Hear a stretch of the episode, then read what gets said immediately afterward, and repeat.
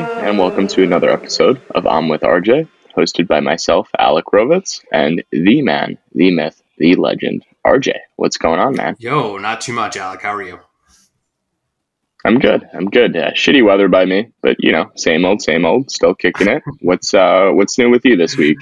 um, not too much, man. The the pot plants in my backyard are growing. I'm gonna go eat barbecue on the top of A Basin tomorrow. Um, that that's all one can ask for in life. Yeah, and I, I just got pot plants are growing. Yeah, the pot plants are growing. You're gonna eat barbecue in the Alpine, and you're smoking on a 135 dollar ounce of some purple dog bud. It's all good you know? Yeah, humble brags on this podcast only. For sure. For sure. well, I guess today we have a really special guest. Uh, I think he's a man who wears many hats within the cannabis industry, and I'm pretty excited to to learn more about all his ventures and, things he's done within the industry. And I'm sure you are too, RJ. So why don't we uh, introduce who we got going on? Yeah. So episode eight of the I'm with RJ podcast, uh, we've got Mr. Michael Manning. Thank you for joining us, Michael. Oh, nice to be here. Thank you for having me. Totally, totally. We're going to get into all the uh, the nitty gritty of uh, Michael's past from the time he was in kindergarten all the way up until today, uh, and uh, I think Mike's got a really interesting story. I think it's really relevant for the current times. Um, you know, cannabis is um, so a lot of us always been a very political concept, um, and uh, the the times that we're in right now is really recognizing that that cannabis is very much tied to a number of social justice reforms that kind of transcend um, pot and, and, really transcend race and, and socioeconomic status. There's a, a, lot of reform that is tied to cannabis when you really look at it the right way. So, um, Mike, to start kind of in that vein, would you consider yourself more of a cannabis entrepreneur or a um, I don't know, political activist, reformer, revolutionary? Oh, I would definitely say I'm more of an entrepreneur. Uh, I mean, I've always been somewhat activist minded. You know, I'm definitely uh, for all sorts of positive changes in cannabis, in society, all that stuff. But uh, I would not say that I've ever focused myself enough to call myself an activist. Totally, and and I guess I, what I'm trying to get at is the concept that maybe by your cannabis entrepreneurship, you are actually an activist. Well, uh, I mean, I guess you're referring to the fact that I'm part of the social equity program here in Oakland uh, with my distribution business called Jingu Bang, um, which is the weapon actually that the Monkey King carried. If anybody's familiar, uh, some people know it from Fortnite, some people know it from Yu-Gi-Oh or something like that back in the day. But uh, Jingu is the mythical Chinese weapon that the Monkey King carried, and um, I have that as my distribution company in Oakland. I managed to get into the social equity program uh, to be able to obtain that license uh, because I was incarcerated in New Jersey uh, from 2013 to 2015 uh, after I got busted uh, bringing cannabis there from California. And I've also been incarcerated uh, in China in 2009. I was incarcerated in Beijing for seven months after getting busted there with a couple kilos of hash. So I've definitely uh, I've seen both sides of the equation. I've been totally. Locked up for it. I've been you know dealing on the streets. I've been uh, now I've got a license, and you know I'm uh, trying to make a go of this whole legal mess that we've got in California. But um, yeah, I've, I've been through a lot of different cannabis situations. You could say. Totally. Yeah. I mean, so you know, where did it start? I mean, why why cannabis? Why why have you you know sacrificed three years of your freedom for this plant? Well, I think um, I mean like a lot of people who started smoking in the '90s. I, I would have started smoking in the summer of '94. Uh, you know, smoking weed was just cool. It was just uh, it was just a thing that I identified with in terms of my social group and the kids I hung out with. And then, you know, looking back in the future, I'm sure a lot of us potheads, and I am proud to call myself a pothead. Uh, a lot of us potheads could look back in elementary school or middle school and see the kind of people we hung out with and sort of see the signs that all of us were going to be future stoners. Um, so, you know, like most people, I just started selling a little here and there in high school just to get my own eighth to smoke. And uh, that continued on uh, into college years. And uh, had a little delivery service in New York City for a little while. but um, I was kind of living the the dual life that most people lead for a long time, where I was, you know, pursuing a normal life, going to college, and I actually uh, worked at NBC News for a few years. I used to work with Tom Brokaw on NBC Nightly News, and because I was studying journalism and media, I worked at High Times. Also, in that while I worked at NBC, I did an internship there uh, in college when I was at Rutgers. And so uh, this kind of dual world, uh, the, you know, living in both worlds, trying to live in the normal world, so-called normal world, and trying to live in the cannabis world. I was trying to achieve that for a long time, and uh, I mean, honestly, the the the time when I switched over from trying to live in both worlds to just living totally in the cannabis world is probably about the same time I started going to jail and prison for cannabis. Crazy, crazy.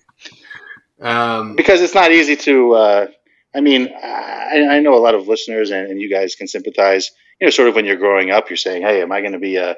You know, you don't you don't start off saying, "I'm going to uh, be a cannabis uh, uh, merchant, you know, my whole life. You might love smoking weed, but when you're a teenager, at the same time, you might say, "Hey, I might be interested in joining the Air Force, so maybe I need to quit this stuff," or "Hey, I might be interested in being a Fortune 500 CEO." But you know, the choice is narrow as you uh, get older, and uh, by the time I got locked up in 2009 in Beijing for hashish, uh, you know, I was pretty much my choices had been made for me I was uh, now firmly in the cannabis camp. Totally, and, that, and that's sort of how it goes, right? It's like uh, you end up um, you end up just falling deeper into it um, just by dipping your toe into it, and and I think that's true for really anybody, whether it's somebody who's like, you know, both of us kind of had that start on the East Coast from going from just a regular person to being fully um, into the cannabis industry on the East Coast, I feel like that's kind of what happens, Mike. You know, it's like you get so deep into um, the scene before you know it, and it, it really just it becomes your focus. I mean, I was in law school, allegedly paying my way through it by running a, a, a you know a boutique delivery service in New York myself. You know what I mean? Mm-hmm. So, yep. It's. Uh, I mean, I guess that's the. I guess that's the. I mean, one of the main friction points, I guess, would be uh, the law. You know, I mean, once you decide to live outside the law, it's kind of. Uh, I mean, it affects you as a person, and and I mean, I'm sure that me and you were both people that already had the kind of traits of somebody who might be able to live a little bit outside the law. But uh, once you actually go there, you know, you, you find that you don't belong as much, say, in regular law-abiding uh, society as, as much as you did before. Right, right, and and you end up either in jail in China or you end up, you know, never leaving California. yeah, one of those things. Yeah, right. for sure. Right. So, I mean, was was jail in, in, in China crazy? Yeah, it was crazy. I mean, um, it's uh, I, you know I ended up spending basically two years later on uh, incarcerated in the U.S. And I was seven months. I was incarcerated in China, and wow. the, the seven months in China were way worse than the two years in America, like by far. uh, I mean, uh, China, uh, China is not like. I mean, honestly, the U.S. Uh, not that I would want to be locked up again, but being locked up in the U.S. is soft compared to a lot of other countries where they're actually believing in like punishing you and that you're a bad person. And uh, whereas in, in the United States, uh, you know, we're we're sort of sympathetic with criminals here in the United States, even if even if uh, we don't believe we are. Our country has kind of an outlaw myth and the romance of being a criminal, totally. that sort of thing. In China, there's totally. none of that. In China, if you're in jail, you're an asshole, and they're punishing you, and everything you get, you deserve it. So. I mean, just just like for instance, just for instance, you know, if you're if you're incarcerated in the United States, you're eating shitty hamburgers like the kind they gave out to the kids who couldn't afford to pay for lunch when you were in elementary school or middle school. Sure. But in China, sure. you're eating like boiled potatoes every day with like salt. yeah, um, and and all for a plant that that may have been uh, used on Jesus Christ himself. That's right. Well, yeah. in uh, yeah, in China, I mean, in China they were. Uh, they were not really ready for me. They don't have a lot of people who are arrested for cannabis in China. Uh, they're much more used to people uh, getting caught with heroin or methamphetamines, things like that. And so after I got locked up there, it actually took them more than a month, even for my lawyer, to find out, you know, what sort of charges I was facing, what sort of punishment I was facing, um, because it was basically fairly obscure uh, area of law. And uh, also, I, I, was I was uh, always maintaining that all of the hash that I was caught with, which was 2,000 grams, uh, that it was for personal use as opposed to uh, commercial use, which is a stretch. And, uh, uh, you know, they knew it. But um, they kept on interrogating me, and I kept on giving them my bullshit answers. And uh, eventually they decided to let me go. And I'm not so sure that it's because I was such a good, uh, you know, inter- interrogee. I don't know what the right word is. A person being interrogated. but they I, I, had been working for the Chinese government when I was over there when I was arrested. Uh, I had already lived in China for five years, four years by the time I had gotten arrested. And at the time I was arrested, I was working at CCTV, which is the Chinese national television station, um, which has many channels, but I was working for their English language channel. So uh, I've spoken to people in the years since then, and people think that, you know, it's definitely very possible that uh, people from the Ministry of Propaganda, which controlled the TV stations, you know, could have put their thumb on the scales of justice in terms of not wanting to be embarrassed themselves that some foreigner they had employed had been selling marijuana or selling drugs or whatever. So uh, I got lucky in that situation, and they deported me after seven months and three days. They just told me to get my clothes on, get my shit together, and they took me straight to the airport, sent me to New York. So the the law in China, I mean, there, there was basically you know, I mean, 2,000 grams is a lot of hash. Yeah. So the law in China, actually, I mean, I was right on the edge of the law in China, which I had no idea. I mean, I would just say I would recommend to anybody who's out there breaking the law that you at least know what law you're breaking and what the punishments are, uh, it, it, even if it's just to be safe. You know, if uh, so, it turned out that the law in China was basically uh, if you have more than two thousand grams, then you're guilty of being a drug dealer and you can get, you know, 5, 10, 15 years. Uh, and if you have less than 2,000 grams, then you're just a drug user. And, you know, it's basically time served or maybe six months or a year or something like that. And there's no gray zone in China. It's not like the United States where you have uh, possession with intent to distribute. Either there you have possession or you're distributing. It's, it's either or, it's black or white.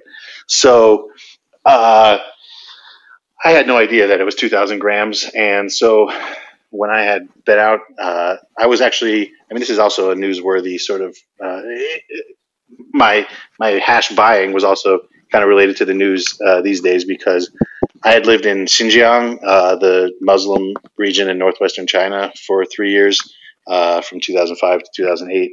And it's you know right next to Afghanistan, Pakistan, all those places, and the local Muslim non-Chinese population, the Uyghurs, they smoke hash, and uh, so I had been buying hash from them for years. And when I moved to Beijing, I kept on doing that and started selling it in Beijing. So uh, basically, I would fly back to Xinjiang, which is it's very similar, you know, as being in New York and flying out to California to get some weed and bringing it back to New York. Um, and I uh, buy my kilo or then later two kilos and pack it up into a I would get like a subwoofer and bust out all the electronic guts and stuff it in there, and I'd ship it to myself back in Beijing. And it worked a bunch of times, but obviously uh, didn't work the last time. Um, but I, but, I, but I just mentioned Xinjiang because it's in the news these days uh, because they've you know have since uh, the Chinese government has set up all these sort of internment camps for the Muslims, re-education camps, and things like that. So it's kind of a forbidden region again, but uh, uh, you know, sort of like Tibet, where you know where they don't really want foreigners living there, meddling around. But I was able to live there, and and I didn't even know that they smoked hash when I got there. And the first night I got there, a British guy told me uh, that I needed to avoid smoking hash with the Uyghurs uh, if I wanted to stay out of trouble with the police. And that was the first I heard that there was any hash there. So obviously, I went the opposite direction. and, and, and, he was and he was right. he was right. He was right. I mean, that was uh, that was four years before I was arrested, but he was right in the end.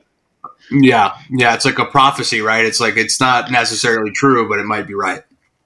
Exactly. Um, and so, uh, Mike, let me let me yeah. jump in here. Do you uh you, you must speak Chinese, right? Oh, sure, yeah, I speak Mandarin decently. Okay, uh, I was just had had me thrown off with uh, I was in a Chinese jail cell and I was like, oh my god, I, I hope he like understood like everything they were saying to him.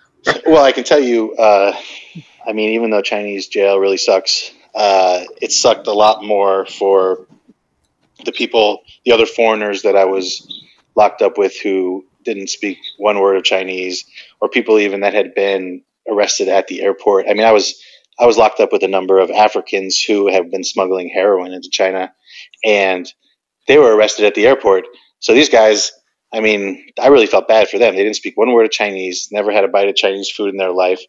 They live in a country where it's like 90 degrees all the time. Suddenly they're locked up in Beijing. It's like 10 degrees. They're eating the worst Chinese food you could possibly imagine and just getting the full brunt of sort of Chinese culture in their face and not the good side of it, like the bad side of it. And those guys, I mean, they just like cry themselves to sleep. They were like, what kind of hell have I landed myself into? You know, I, I, I loved living in China, so I didn't have that part of it at least. Yeah, that's lucky. It's crazy. So, hey, I, I have a question.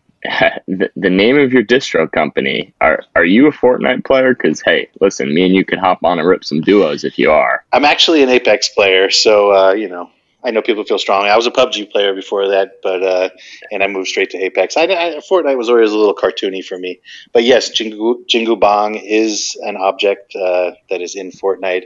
Uh, some people also know it from I think Dragon Ball Z. Um, but it's basically the Chinese Excalibur. It's the name of a mythical weapon. It's the staff, the golden hooped staff that's wielded by the Monkey King, who is, uh, you know, very popular in Chinese culture.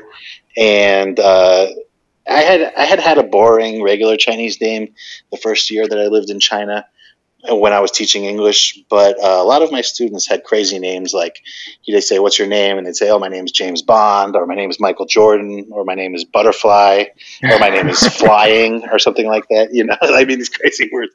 And so I kind of thought my name was boring. And after my first year in China, uh, I so I lived in in the region of China where most of the sort of there's a classic story called Journey to the West, which is the Monkey King story and all that sort of action takes place out in Xinjiang, uh, where I was located at the time. And so I just decided to pick the kind of most exciting Chinese name I had come across, and that was Jingu Bang, which is you know the Monkey King's mythical staff. And and believe me, every time I told Chinese people my name was Jingu Bang, they never forgot my name. So it worked. There you go. Because it's it's basically the same as somebody came up to you saying their name is Excalibur. I mean, you would remember that guy. You'd be like, that guy's name is Excalibur. Yes, yes, you would. Yes, you would.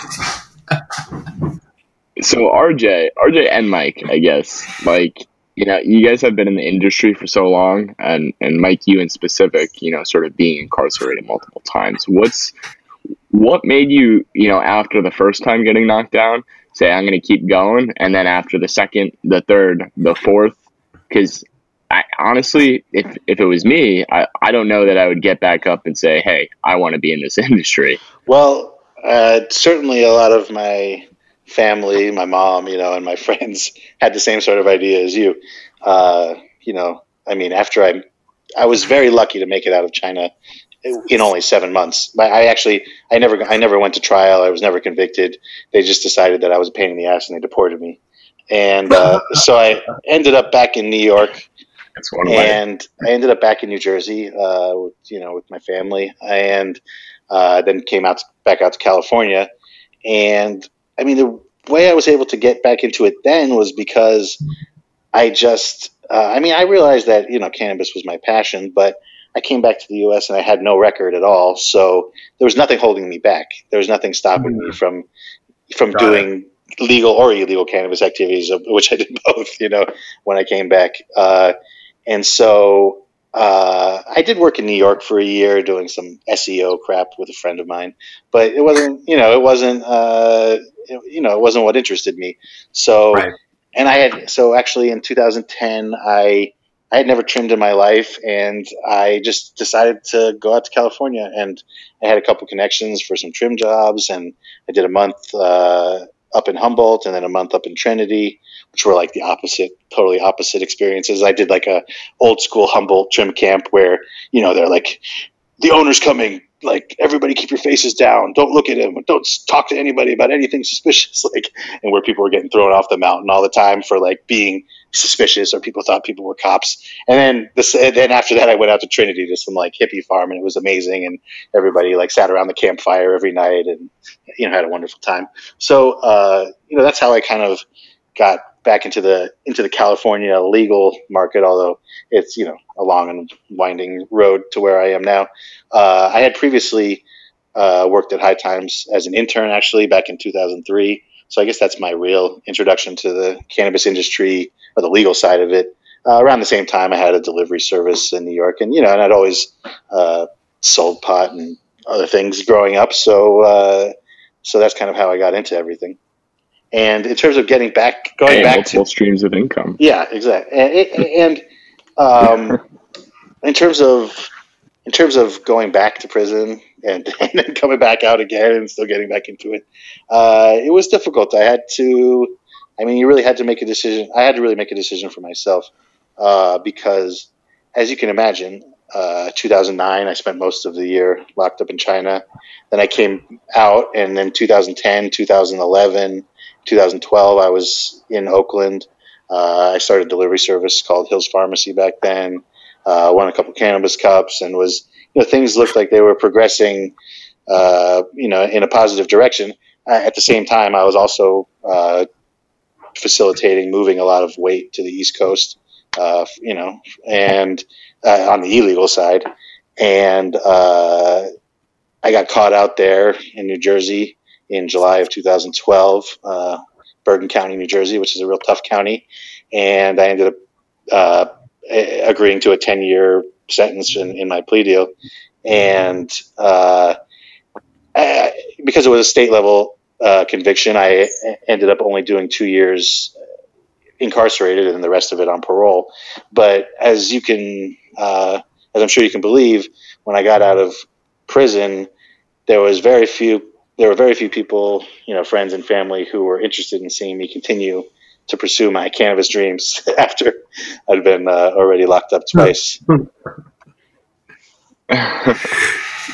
yeah, listen, you don't have to tell me about Dirty Jersey. I used to live near Paterson. Oh yeah. Well, I didn't. I wasn't. I mean, I grew up in New Jersey. Uh, I was born in California, but grew up in New Jersey. And uh, I was. I just when I came back from China, and I my life was kind of adrift, and I headed out to California and did some trimming and things like that. I, you know, after I trim, I mean, trimming doesn't make you rich, especially when you trim like a quarter pound a day, like I do.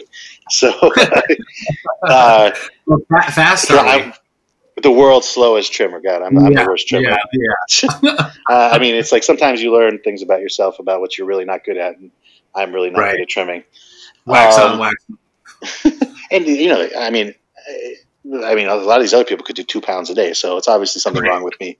Right. It wasn't just the It's like if you don't do a pound Um, a day, there's and something wrong so, with you. And, and even that, uh, just through friends, and uh, you know, I was connected to a few people who were kind of high up in the, you know, uh, black market sort of Humboldt circles, and uh, through that, I was just able to start. I was able to get work. Um, first, I was transporting money and cannabis just sort of in California. You know, bringing payment down to Los Angeles to meet people, things like that. Just doing odd jobs for the uh, you know for the for the people up in Humboldt. And after I'd done that for a few months, uh, sort of an opportunity presented itself where I could, you know, arrange to ship a bunch of cannabis to the East Coast and pick it up. And for that, I would be compensated, uh, you know, very well. And, and at that moment in my life, I probably had thousand dollars in my bank account and no, uh, no prospects of a, of a, of any sort of uh, good employment coming up. And they were offering me something. I, I want to say the first time I did it, it was at least twenty thousand dollars in cash. So you know, it's not. It was. It's a hard decision, I guess, to make because you know I said to myself, definitely, I was like, man, I just got locked up in China, and now I'm talking about going and doing something crazy illegal again. I hope I don't get locked up again, but I still ended up doing it because the money speaks loudly. so given given all of our background here, right, and and and Mike, you know, you've gone in not once but twice, not not only here but in fucking China. Again, like what really made you decide to pursue, you know, the social equity licensing um, when it came available? I mean, what what led to that? What led to you becoming a social equity business in, in Oakland?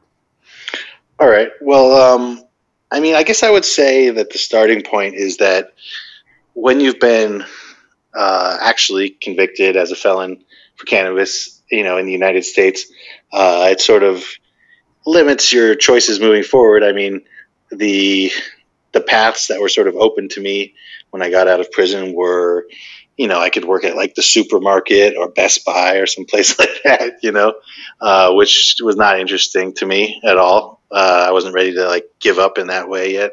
Um, or I could keep pursuing my cannabis dreams because I, I, guess it's particular about cannabis in that uh, the more you get sort of locked up and the more you get, you know, fucked up for being part of this industry, it's like it's it, it becomes more yeah. and more your only choice because uh, there's nothing else would accept me. You know, nobody else would accept me. I mean, who, exactly. you know, I could try to get into some other industry and they would go, "Oh, this guy's a felon," you know, this guy's this and that. But uh, actually, in the cannabis industry, like having gone to prison for cannabis, you know, was somewhat of a positive. Uh, and I was still passionate about cannabis, and uh, you know, actually, I was in terms of uh, I don't know what you say in terms of your personal cachet or something like that uh, you know, mine was increased by having gone to prison.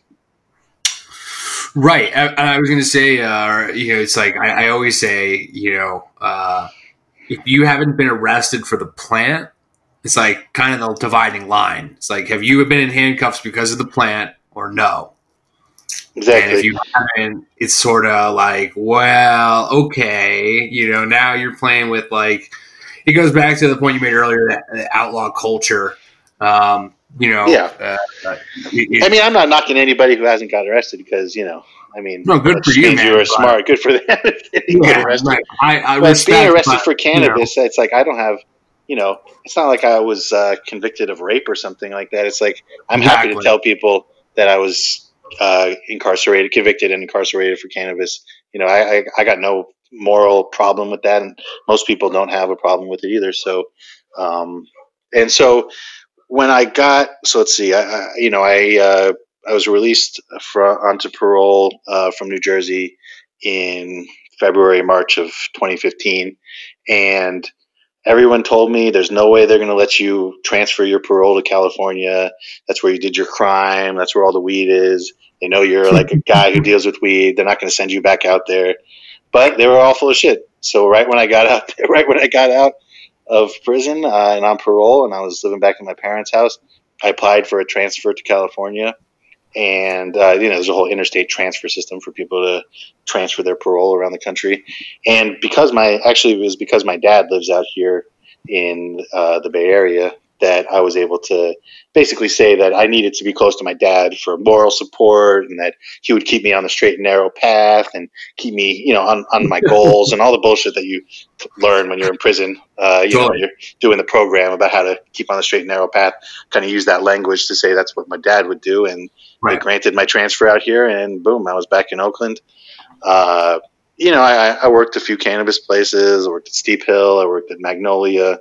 Um, but it's always uh, it's tough to it's tough to work for other people. It's tough to have a job exactly when you're on parole because they kind of sometimes are looking like what you're doing and people in the cannabis industry are not really interested in having somebody around who the cops are going to want to come visit and see what they're up to you know that sort of thing. Um, so i sort of uh, you know had to find my the right spot when i got back out to the bay area. I ended up uh, working for blue river uh, because Tony Verzura had just moved out here from Colorado and was just introducing his terps and things like that uh, and his prana line uh, into the California market. And I was really interested in the terps at the time. And uh, I, oh, yeah, I had a little job for dope with uh, Dope Magazine at the time, and I just I never interviewed anybody because I was an editor, but I decided to set up an interview with Tony just because I wanted to meet him and you know, I was able to do that because I was had a little journalistic credentials, and uh, we met up and I interviewed him. I wrote an article about him, and uh, a few months later, he asked me to come work for him, just sort of doing everything because he didn't have that many people working for him at the time. I mean, there was people in production wise, but he didn't have anybody sort of who could do you know things on the internet, to computer graphics, you know, file sure. paperwork, talk to people about business deals, all that sort of thing. And so uh, I started working for him and Blue River, and uh, became the sort of general manager for a couple of years. But while that was going down, uh, the you know all the California cities were sort of figuring out how they were going to deal with legalization and and uh, Prop 64 and all that stuff. And so Oakland came out with their equity program, and it was really like an amazing bit of luck that I was able to qualify for it because uh, when they were talking about setting up the program, the part that dealt with people who'd been incarcerated in the war on drugs, it had said something along the lines of, um, you know, anybody who was arrested or convicted for cannabis in Oakland. Um, but then they changed it later on to be when they actually published the law.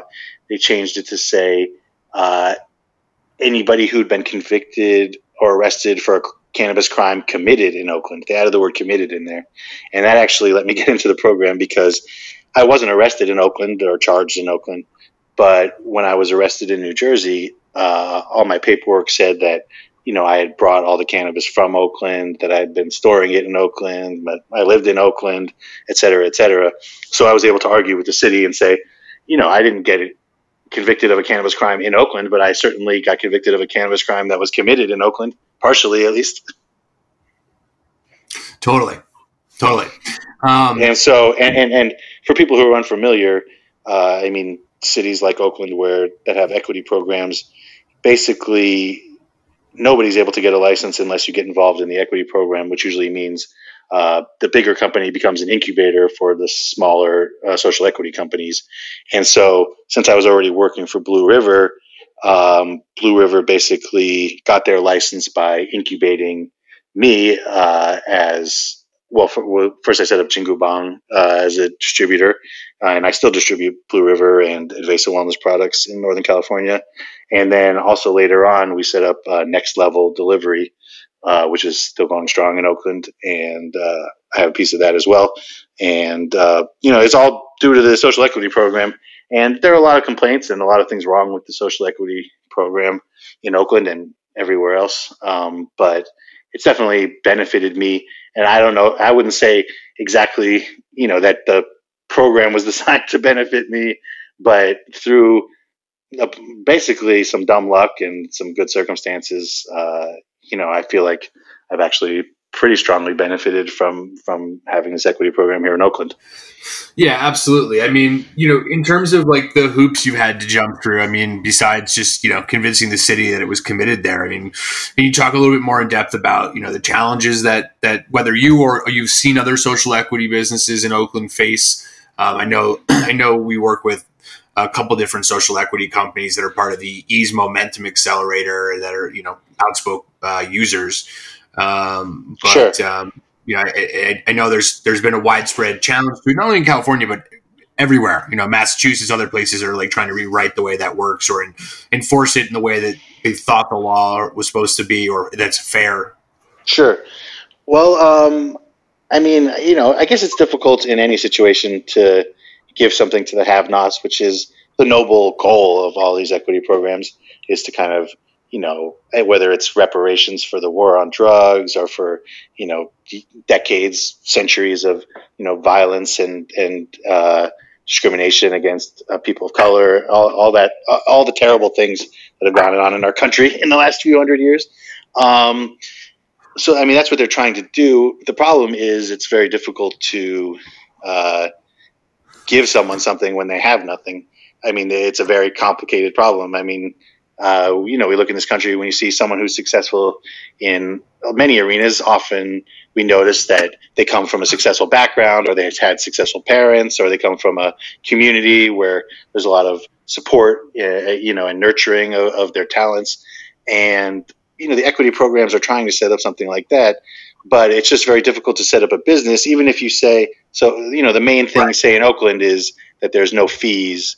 Uh, for the city of Oakland and, and some reduced taxes and things like that. But as anybody who has you know started or run a business uh, knows, I mean, it would of course it's great to pay less taxes or to pay less fees to the city, but that's really just the tip of the iceberg. I mean, you need, right. you need it's right. not it's not just that's not the key to a successful business, although it certainly helps. Yeah, uh, that's ten percent of what needs to happen.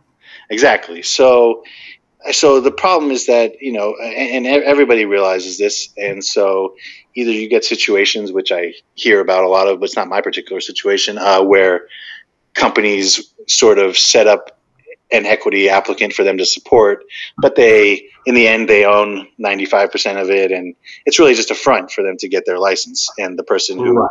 was the equity applicant sort of, you know, gets a few pennies each month, you know, to, to keep signing the paperwork and telling the city that they're in compliance. But uh, it's not really setting up the equity applicant for a, a lifetime of success or for multi generational wealth or all the sort of things that, you know, that people would like. Um, right but sorry, I, I, lost track. What the hell I was saying? Uh, it's all good. Oh, so, okay, oh, yeah, yeah, yeah.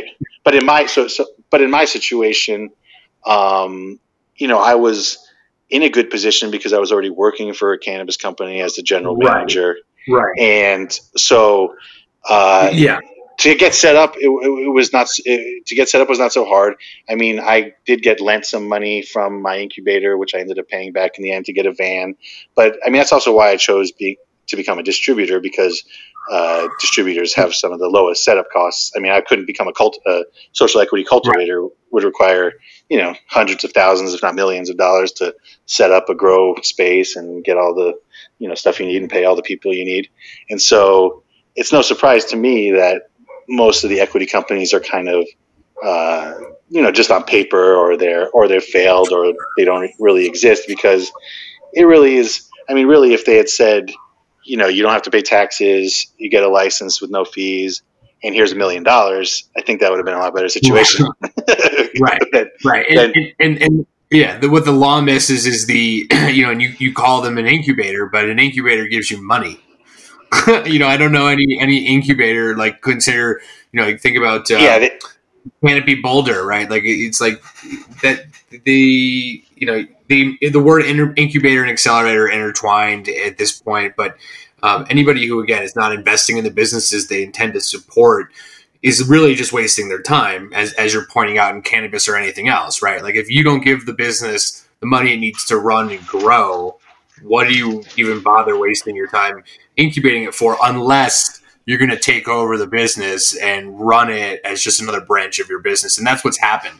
Um, that's what's happened in Oakland. It's happened in San Francisco. It's happened all over the place. Um, it's happened with retailers. It's happened with, I mean, it's happened every way it can happen throughout the supply chain. Um, and it's unfortunate. It is. It, it's unfortunate that more people who should have it don't the people that have it are misusing it. And i think it's i think it's the most unfortunate thing is the city couldn't find or the state couldn't find grant money. Um, the state operates a, you know tens of billions of dollars surplus every year and you can't find a couple hundred thousand dollars a year for 10 businesses in six or eight cities. Uh, it just seems ludicrous to me you know? Yeah and i mean i don't know if the if, if, if there was just sort of a conflict from the beginning where they had to really compromise and weaken these social equity programs so that they were pretty ineffective. But I mean, just some, something I like to point out to people uh, is that so, so I, I reaped the benefits for a couple years of the Oakland Equity Program, but actually now they have kicked out both of my companies from the equity program because I made last year more than uh, more than 80% of the median income in Oakland, which totally doesn't make sense at all because they're trying to set you up to be a successful company. Then if you start paying yourself a salary, then they kick you out of the program. Like it just, you know, it doesn't make sense at all. Uh, you should be in it for right. a few years uh, and reap right. the benefits for a few years. So it's like, uh, there, there, there's, there was a lot of things that weren't thought through well. And uh, right. I would be surprised if there's very many successful equity programs. And I mean, obviously, it's somewhat a perversion of the original intent. If you know, as I believe, I'm probably one of the pers- the people in Oakland who has benefited most from the equity program. And yes, I was a cannabis prisoner, but I but in reality, I know that these equity programs were really set up to be targeted more for people of color and people who have you know been targeted by systemic racism and problems in our society. Not somebody like myself who, you know, I, I made my mistakes and I and I uh, and I was a prisoner of the war on drugs, but you know, it's not because of the color of my skin or my religion or anything like that. Sure. Hey, Mike, let me hop in here. So, what does distro look like in California? Like, how hard is it to cover California, and what are those hoops and hurdles you still have to jump through to be successful? Well, as everyone knows, California is a huge state. Um, and so there are a lot of difficulties in covering California. I mean, if you're just talking about LA and the Bay, it's not so bad. Um, and that's where I think something like 80 or 90% of the people in California live in those two areas, the Bay Area and, and Los Angeles, sort of greater metro area. Um, but down south, when you're talking about San Diego or Palm Springs, uh, you know things that are getting sort of towards the the farther away from Los Angeles, and then the north uh, of California is just really a huge pain in the ass. It's not it's not a problem to do San Francisco, Oakland, San Jose, even Modesto, Sacramento, uh, Santa Cruz. They're all pretty you know located within an hour or two of each other, but it's really difficult to cover places way up north, Humboldt, uh, Eureka or, or further east, like Redding, uh, Weed, places out places out there, and those I don't know how those stores even get supplied really, because for me to deliver products there, it almost never makes sense, and I'm always trying to find somebody else who will deliver my orders there because we don't have that many orders in those regions. Um, but you know, somebody places a two thousand dollar order and it's going to take you eleven or twelve hours round trip to get there and back. It's not, you know, it's not worth it. Right. Right, totally. So we're big uh, supply chain management guys on this podcast. So I guess maybe let's dive into that a little bit. So like as as a distributor, like how much visibility do you have into I guess uh, downstream businesses that are placing orders and uh, the whole to do compliance, regulation, and even local and uh, municipal laws that you know govern each sort of city within California that has legal or don't doesn't have legal cannabis? Um, I would say that I mean, for me personally, uh, it's not so much the regulations, although those can be a pain in the ass. I got a letter from the city of Los Angeles uh, a little while back, t- you know, saying that I owed them a bunch of money, and it's like you can't operate and live in a state where each city is going to say, "Hey, I saw you were in my city. Now you owe me a chunk of money. We're all you know, charging the shit out of every cannabis company that passes through our town. So that kind of stuff is a pain in the ass for sure. Uh, you know, paying little local taxes and things like that, which I feel like the state should just, you know, disperse uh, in some sort of, you know, scheme to the cities. Uh, but honestly, the biggest pain in the ass for me is dealing with each dispensary has just crazy different rules about when they can accept deliveries, when they get payments, what times they're open, and it's really impossible to operate. I mean, they think uh, they they treat distributors like they're the only business in the world, but I mean, you got some places that are open. Let's say from they're, they're open for deliveries from ten to five, but they close from eleven to two for lunch, which is really like the part of the day when you really would make your most deliveries, right in the middle. There's other there's other places. There's other places and, and uh, you know, I'm not going to name names, but there's a, a, place out in, in Modesto where they'll only accept deliveries from 7 a.m. to 9 a.m. Uh, and you know, I live two hours away, an hour and a half away. So unless you're trying to start, you know, leaving at 5:30 in the morning to get to these places, and then sort of waiting around to get to the other place where they only take it afternoon, uh, it's really difficult to organize your life uh, just having to deal with all their bullshit. and so I would I would just encourage dispensaries, all of them, to accept deliveries during opening hours, and that's the end of it. You know, that that's a hilarious thing. We're we're open from ten to five, but we're closed eleven to two. So when the yeah, fuck something like open? that. I know, You know? It, it, it's it's very difficult, and then no cannabis. It's what it is.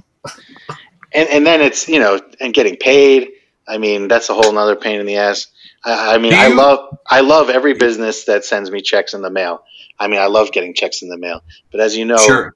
cannabis businesses a lot of them only want to pay in cash and so it's like first i got to take the product to you then i got to come back you know 15 or 30 days later to get the money but then I'd say a third of the time when I show up, even then, you know, they throw some other hoop at you, or they just say it's not ready, or the, you know, the accounting person is out to lunch or whatever. So it's, there's a lot of just like chasing around money, sending emails, making phone calls, you, sending texts. Do you think that uh, that electronic or cashless payments like ACH and stuff would eliminate some of that hassle, or do you think it's just the nature of the beast? Like no matter what the solution was in place, if, if you could I mean, is it just because nobody wants to put cash in the bank, or they, they can't get a bank account, or, or what is it? Uh, I don't. I don't think it's. I mean, certainly, if everybody had banking, then it would be easy. But I don't understand any dispensary that can't write a check nowadays. I mean, some dispensaries will even write checks from a personal account, or I mean, it doesn't have. To, I don't care where the money comes from. It doesn't have to come from your dispensary's. You know, it doesn't have to be a check with your dispensary's name on it. I just want the money. And so, uh, I mean, I figured out ways, and most places have figured out ways to get it done. But um, I, I, I mean, I think half of it is complications because of banking and all that stuff. I think the other half of it is just these dispensaries don't want to pay and you know know that they can keep on stringing you along for weeks and weeks or months and that cannabis companies are used to not getting paid and so uh, you know i just hope that culture changes as we become more and more professional over the years you, you know it's funny, and I don't, Mike. I don't know how much, and this is sort of a question and sort of sort of a question, right? But I don't know much you pay attention to the other markets. In, in for instance, Massachusetts, um, one of our good buddies, Bill Houston, who's our, our CSO for Outspoke, he worked for uh, Berkshire Roots, which is a vertically integrated company that sells and, and buys from other companies in Massachusetts. And he said that when they get a delivery, they go through it um, with the person that dropped it off. They count it all, check it against the packaging receipt. They pay it, whether it's cash or check, right there on the spot, and that's the end of the transaction. And that's the way it's done in Massachusetts. So, like, hey, that's my is, favorite. I mean, COD is that's my favorite yeah, kind of thing. Of I love it. It's it's over. You know, I don't have to. Right. It's like. And, and, and then when you add on the distances, like we were talking about before, that's a whole nother right. layer. You're you're not only chasing someone down for 500 bucks you know 60 days after they were supposed to pay you but they also are two hours away or three hours away you know it's it's just like you're like i don't want to drive out there to get this money but i kind of need the money but I, I wish there was a better solution totally totally um, alex do you have any more questions what's yeah, uh yeah, yeah, yeah, yeah. Blue River extracts. What what is this this uh, snow? All right, so I'll do. I'll, I'll, I'll try my best with I'll try my best with Blue River. Uh, I mean, I worked with them a long time, but I'm I'm definitely more of the business side than the uh, you know production side. Sure. But I do know a lot about the products they made. I, I worked uh, for them and with them for several years now, five, uh, three or four years. But the, so the snow is uh, basically Blue River settled on um, a couple of techniques for the first extraction, which is either sifting or making uh, cold water hash and then later on it gets pressed into rosin. And so I don't know if you guys are familiar with the the THCA sort of rosin technique, but basically yeah. you take you know rosin that's been pressed, and I I, I believe it has to be the kind of rosin that will butter out after if you leave it out for a few days.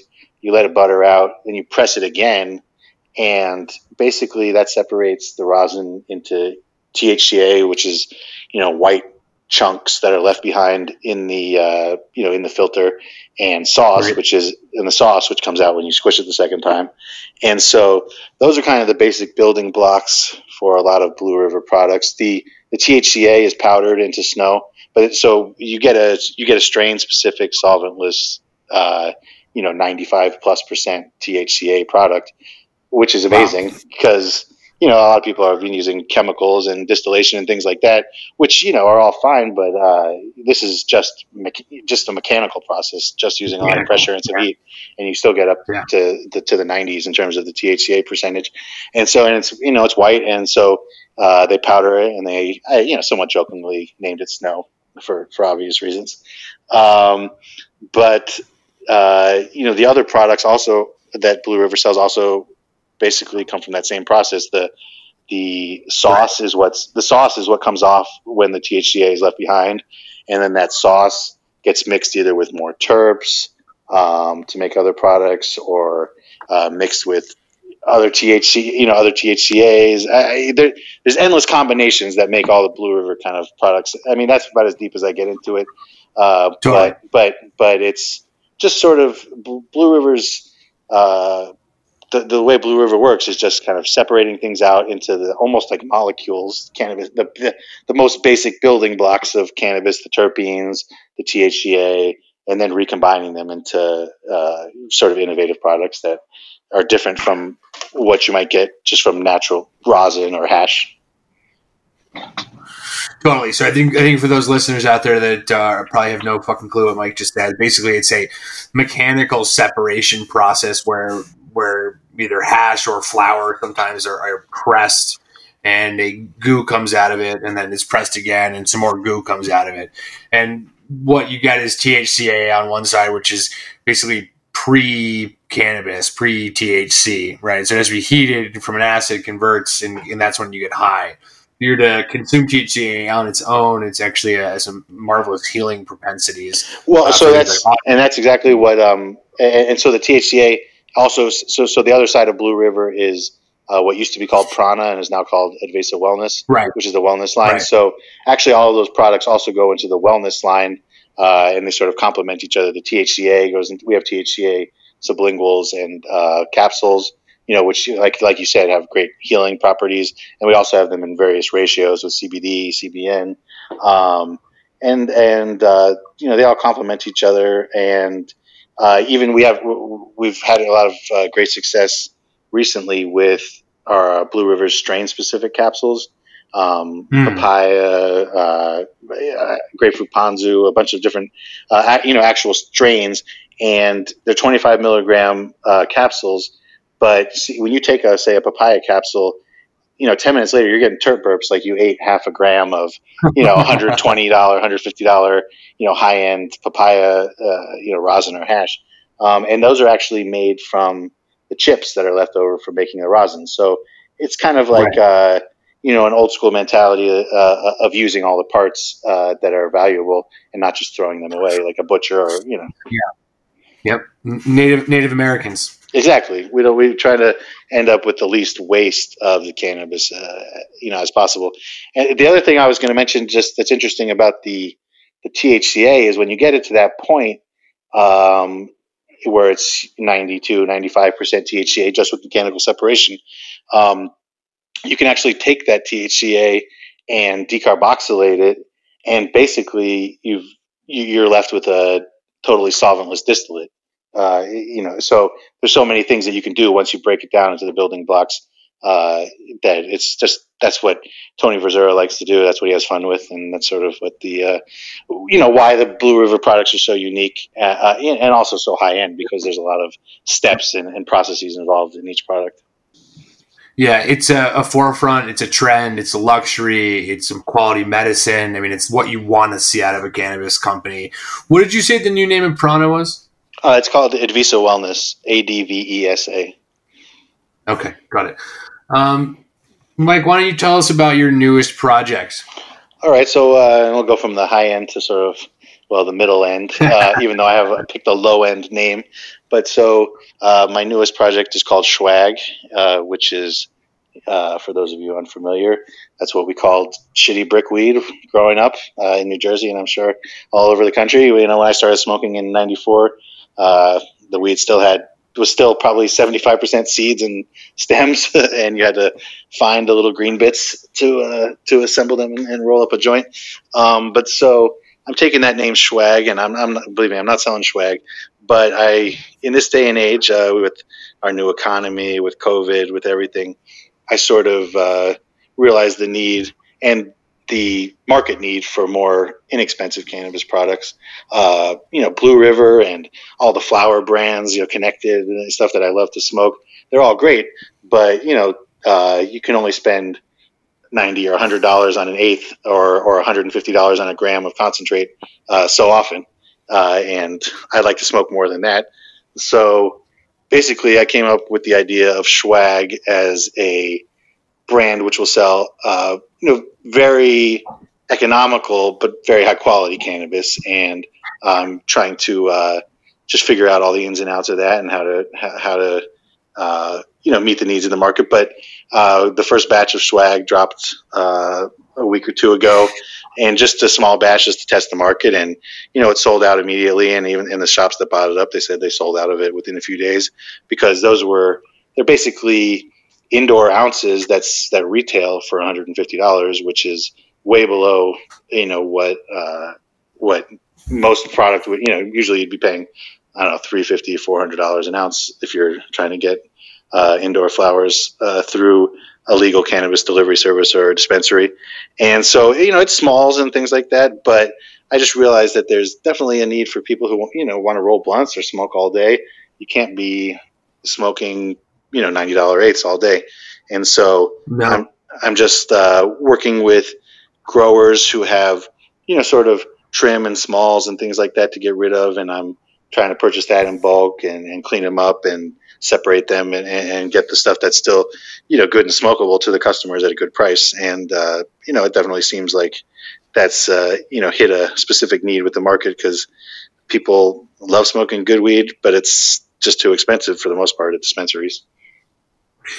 Yeah, exactly. And, you know, that, that's funny again the, the, the paradigm or dichotomy between you know Colorado and California. I mean, it, there's a spot by my house, two different spots by my house that don't need to be named because they're not paying. But um, one has like 115 dollar ounces out the door, smalls. But you're getting things like GMO and like quality strains. You know, good smoke. It's just smalls, but you know it's great to smoke on. Another spot is like all their ounces are 160 or less out the door probably have 15, 20 strains. You know, everything is quality in terms of smokability. It's not going to sell as an exotic anywhere, um, sure. but it's quality smoke, and you've got 16 cha- strains to choose from.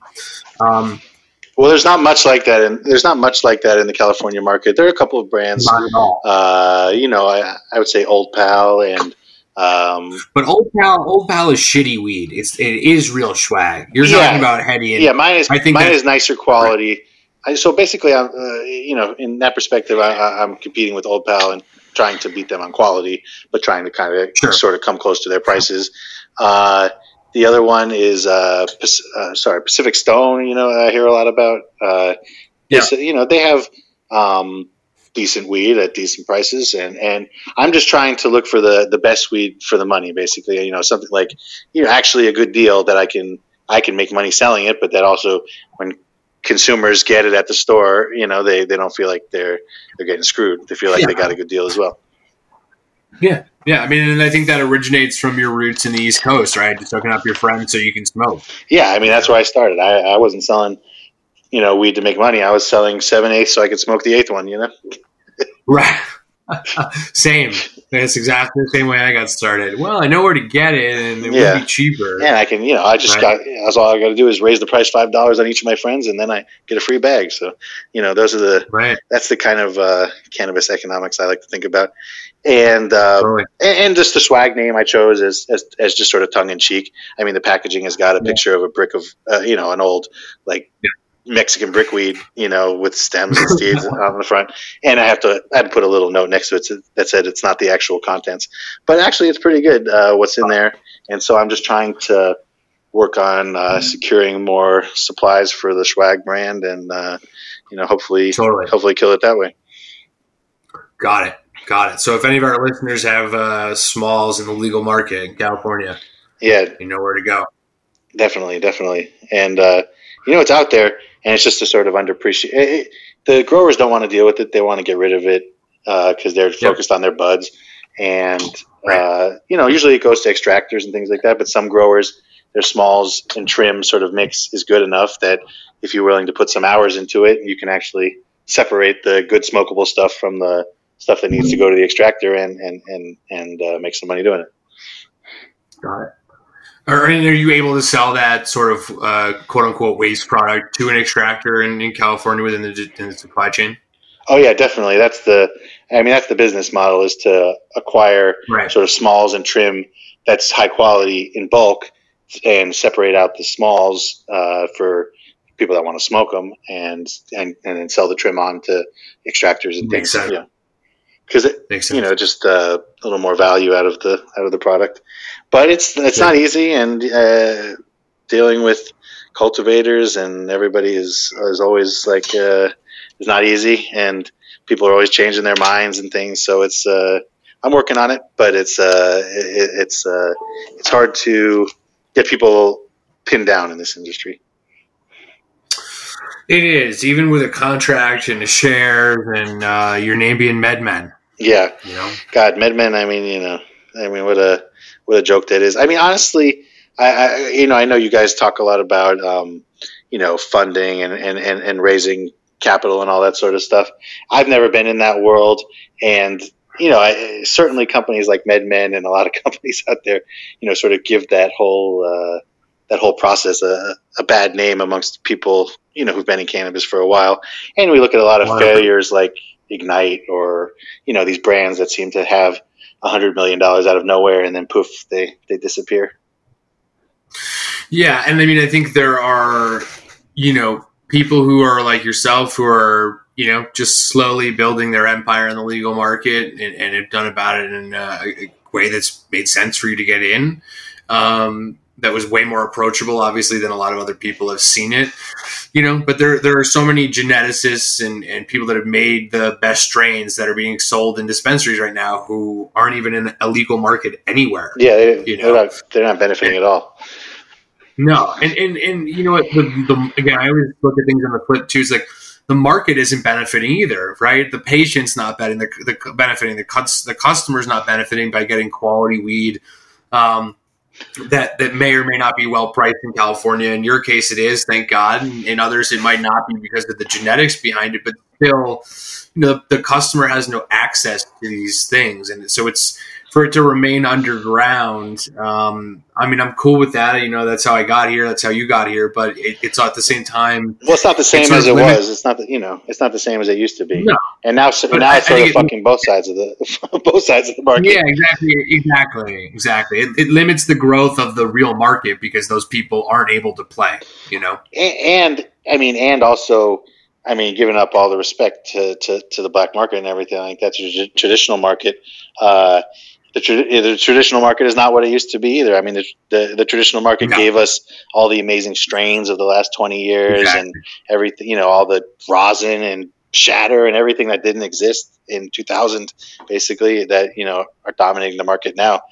But, uh, you know, all the, all the wind has been taken out of the sails uh, of the traditional market and you know the legal market also hasn't Right. been able to get a full head of steam either so it's kind of it's one of the most difficult uh, questions because i mean as a businessman uh, you know i'd love to see the traditional market crushed you know? I mean that's just like in my interest eh, you know? Yeah, but then but then as a human and as a stoner like it's like that's the way we came up. Plus like you know a lot of these legal rules and the way it's set up is bullshit. So it's kind of like hard to support that with you know with uh, with a full uh, heart Right. or whatever so it's kind of i just don't know I, I don't know what the answer is but california is pretty unique and colorado i'm sure has the same problems but i mean california had just such a super deep entrenched traditional market that uh, there hasn't been you know a huge amount of buy-in to the legal market uh, and so I don't know. I just feel like it, it, it we're in a kind of I a think, middle a um, middle place where nobody's quite Yeah. benefiting. I think it goes back. I was just on with we, we podcast 007 James Bond episode was is with Danny Danko. So if you just if this is your first podcast, go back and listen to well, obviously all of them, but but 007 um, Danny Danko. We we were talking about uh, the idea that the market really didn't transition. Right, it went from um, Prop 215, which was you know bring your shit to market and sell it and do the deal yourself and whatever, whatever, and and into this really hyper regulated place where there are distributors and all these other things, right? Um, I think Colorado's transition from medical to rec was much smoother. I don't think they really lost the structure that they had. They might have, you know, added know, metric or they added more people or whatever. But um, a lot of people who were sort of double dipping, if you will, um, were able to grow brands and then not have to double dip anymore. Um, especially once rec came along Sure. Again, I'm not going to name names, but like I can think of several brands who are, are well established at this point that no longer backdoor product because they don't need to. Um, and in so again, I think because the transition was such a slam from everybody can do anything, it's all good, throw your sesh, blah blah blah, to okay, now there's no High Times Cannabis Cup anymore, right? Like you have to pay for your judge's kit. Yeah. You know, it's um, it, it, it's it's just been really unfortunate the way the tra- market transitions happen, in, in, my opinion, and I think that's what's led to so many people being left out. In part, you know, obviously lack of licensing, you know, the cost of licensing. It's there's so many there's so many fucked up things just to get in, and then like you said, you drive through Los Angeles um, to get a taco, and they're taxing you. You know, it's crazy. Yeah, eh, eh, eh, I mean, the amount of money that these cities think they can make from and counties and right. state, but I mean, mostly cities, I guess, uh, that they think they can make and take from cannabis businesses. It's like they, they you know, they think we're a, you know, just a, a wallet for them to open. I mean, I don't know if you know about the situation in Oakland, but in Oakland, there's basically a five to ten percent local cannabis tax, and it's basically caused many uh, manufacturers, especially, to leave Oakland. I mean, that's why Blue River has Blue River is actually down in uh, Los Angeles now because there's a better tax structure down there. They moved the business down there, but I stayed up here with the distribution. Um, and I don't know if it's political leaders don't understand that. I mean, I think they do understand it, but I I feel like uh, they've just put so much into the put so much stock into uh, having money from the cannabis industry to fund various projects that they're unable to, you know, save our industry by reducing tax or at least save the industry in their own towns. Right, right. It's a constant battle with the taxes. That's for sure. And they just don't understand. I mean, just my own one of my own personal pet peeves, and I don't know if there's any other distributors that are out there, but uh, cities that tax distributors like they tax retailers, eh, they're just out of their mind. Most distributors are working on, say, you know, a 10% margin or something like that. And then the city wants to come and tax you 5% off the gross. You know, they're working on, you're like, oh, yeah, yeah, no problem. I'll give you half my money or three quarters of my money. No problem every year. I, I was sure I could stay in business. Uh, and they just don't seem to understand yeah. that. So it's like, that yeah. leads to, it's, it's, uh, yeah. They, they, look at businesses as, and excuse my language to all the ladies, but they look at you know it's it's it's uh, it's a, a pimp uh, pimp type relationship. You know what I mean? Yeah, fuck, yeah. Um, you're there fuck to work for me. them and give. yeah, fuck you, pay me. Yeah, fuck you, pay me. And I mean, no, who's the big you know the biggest mafia in the world? It's a government. So it is what it is. Yeah, but you know, trying to stay, trying to hang in here. But yeah. Oh yeah. Uh, Oh yeah. Okay. Well, well, why don't you um, why don't you shout out your websites and social medias and stuff so where people can find you, find your products, all that good stuff. All right. Well, uh, you can find my website at jingubang j i n g u b a n g dot co. Um, anybody who wants to hit me up, feel free to hit me up. You send me a direct email, m at jingubang.co. And uh, I got to shout out Blue River and Advesa Wellness, who you know got me my start here uh, in the cannabis industry in Oakland.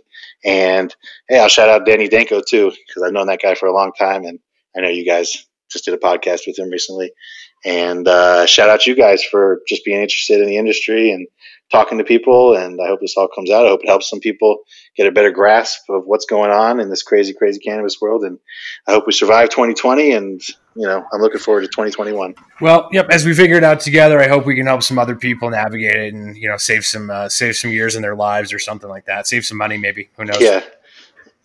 Well, uh, thank you, and uh, yeah, I guess I guess uh, my advice to anybody out there would be don't get involved in the cannabis industry if you don't know what the hell's going on because it's crazy world and you know it's not for amateurs. No, it's not. No, it's not. Michael Manning, thank you so much for joining us. And uh, that's it. I'm with RJ. That's me, Alec Rovitz. We'll see you guys soon. Peace.